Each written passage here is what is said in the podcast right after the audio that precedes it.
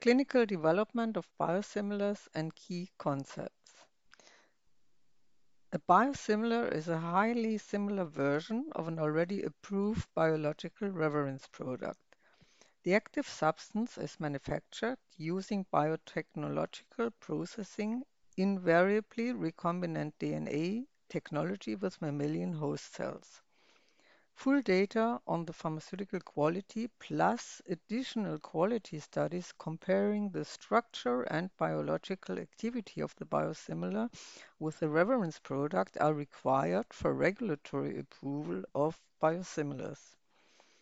The quality of the final product is assessed by checking the physicochemical properties, biological activity, purity, sterility, and stability. In contrast to generic medicinal products which contain the same chemically synthesized molecule, slight biological differences between a biosimilar and its originator mandate comparative pharmacokinetic and pharmacodynamic studies. The key considerations in development are characterization of the biosimilar, quality comparability of the biosimilar and the reference product, functional comparability, and clinical comparability of the both versions. For more complex biological medicines, efficacy, safety, and immunogenicity are demonstrated with comparative clinical studies. However, confirmatory clinical trials with a biosimilar are usually not always needed for every approved indication for the reference product. After demonstration of biosimilarity in at least one, generally the most sensitive indication, extrapolation of the data to other indications is possible if the scientific evidence available addresses all specific aspects of these indications. After approval, the safety of the reference products and biosimilars is monitored through the same pharmacovigilance activities. Let's have a look at comparability. Regulatory development for biosimilars differs from that required for the biological reference product. Whereas reference product approval is a stepwise process based on preclinical evaluations and large-scale clinical trials, evaluation of biosimilars follows a totality of evidence approach, which is largely analytically based assessment that focuses on demonstrating the biosimilar's comparative similarity to the reference product without any clinically meaningful differences. Comparability assessment is a stepwise process for each biosimilar product with knowledge gained from the comparative quality studies used to determine the extent and type of non-clinical and clinical studies. Comparability studies are a known concept following changes in the man manufacturing process of biologics. Comprehensive physicochemical and functional in vitro studies must be performed and approved by the regulators when there are significant changes from the manufacturing process, but which are not expected to affect their safety or efficacy.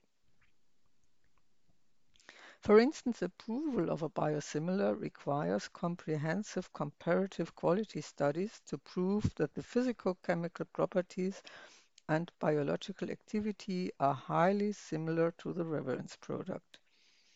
Due to the natural variability of a biological source and the unique manufacturing process, minor differences will occur between the biosimilar and its reference product.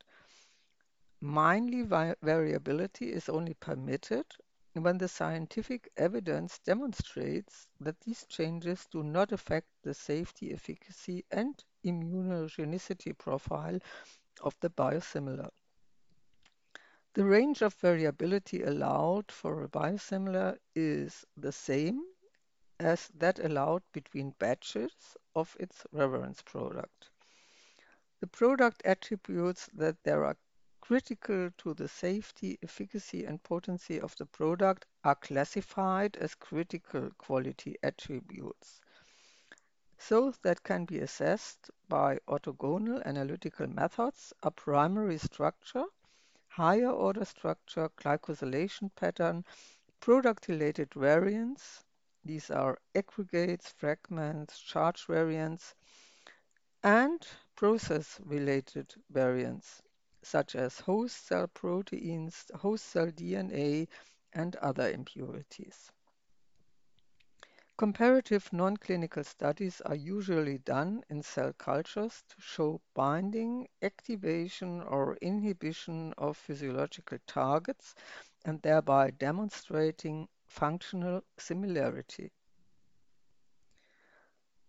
Regarding clinical trials, clinical trials are needed to confirm that the clinical performance of biosimilars is comparable to the reference product. Trials are undertaken in healthy volunteers or patients to detect product-related differences that could affect the pharmacokinetics or pharmacodynamics. Efficacy can be measured as pharmacodynamic activity when the PD endpoint correlates with clinical benefit. Examples include a close clamp study, a glucose clamp study for biosimilar insulins, absolute neutrophil count for biosimilar granulocyte colony stimulating factor, and the number of oocytes retrieved for follicle stimulating hormone. If not suitable, PD endpoints are available a clinical trial in a representative patient population and sensitive indication is needed to confirm efficacy. For monoclonal antibodies and other complex molecules, a comparative clinical study with a conventional clinical efficacy endpoint is required. When designing the randomized parallel group studies, adequate equivalence margins should be chosen for the primary efficacy endpoint. Adequacy of the range is given when differences have no clinical relevance. Testing of potential immunogenicity in clinical studies is obligatory in the case of biotechnology-derived medicines and biosimilars. Immunogenicity is the inherent potential for a therapeutic protein product to generate an unweighted unwanted immune response to itself or to related proteins and causing adverse immunological reactions.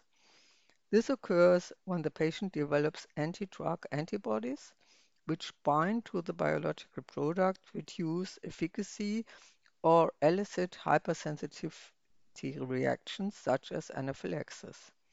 Severe immune reactions may result from the cross-reaction of the antidrug antibodies with an endogenous protein and the subsequent loss of function. Immune reactions depend on product-related factors, process-related factors, the type of patient-related factors such as the type of disease or the immune status of the patients, Immunogenicity data are required for approval of any biological medicine because animal studies are of limited value in predicting immune response in humans. So regarding extrapolation, if a biosimilar shows a highly similar safety and efficacy in one therapeutic indication, safety and efficacy may be extrapolated to other indications authorized for the reference product. This avoids repetition of clinical trials already carried out with the reference product. Let's have a short look on pharmacovigilance and traceability. The safety of biosimilars is monitored in the European Union through pharmacovigilance activities in the same way as for any other biological medicines. the application for marketing authorization must be accompanied by a risk management plan that must include a pharmacovigilance plan and risk minimization measures to identify, characterize, and minimize the product's important risks. Additional measures such as educational materials, patient alert cards, inclusion of details in a patient registry, or implementation of a post-authorization safety study are also required as part of the approval and mandatory to implement by the company holding the license. The risk management plan of a biosimilar is based on knowledge and experience with the reference product, and safety measures applied to the reference product are also considered for the biosimilar by the regulation authorities.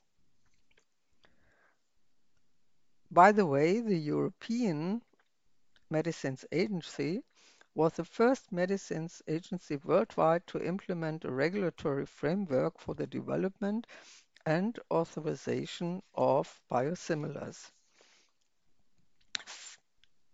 Further on, there were guidelines adopted by the World Health Organization, by the US Food and Drug Administration, and a number of health administrations all around the world, also in Asia and Latin America. Though the conclusions are Europe led the way some 20 years ago with regulatory guidelines for the development and authorization of biosimilars, and which are sub were subsequently implemented in most healthcare systems around the world. The development route of biosimilars requires comparative clinical trial with uh, risk management plans for one selected indication, and safety and efficacy data can be extrapolated for indications already approved for the reference medicine. Pharmacovigilance is still required for biosimilars, but this becomes more difficult in countries where automatic substitution at the pharmacy level is permitted. Thanks a lot. And I just want to repeat the title, Clinical Development of Biosimilars and Key Concepts.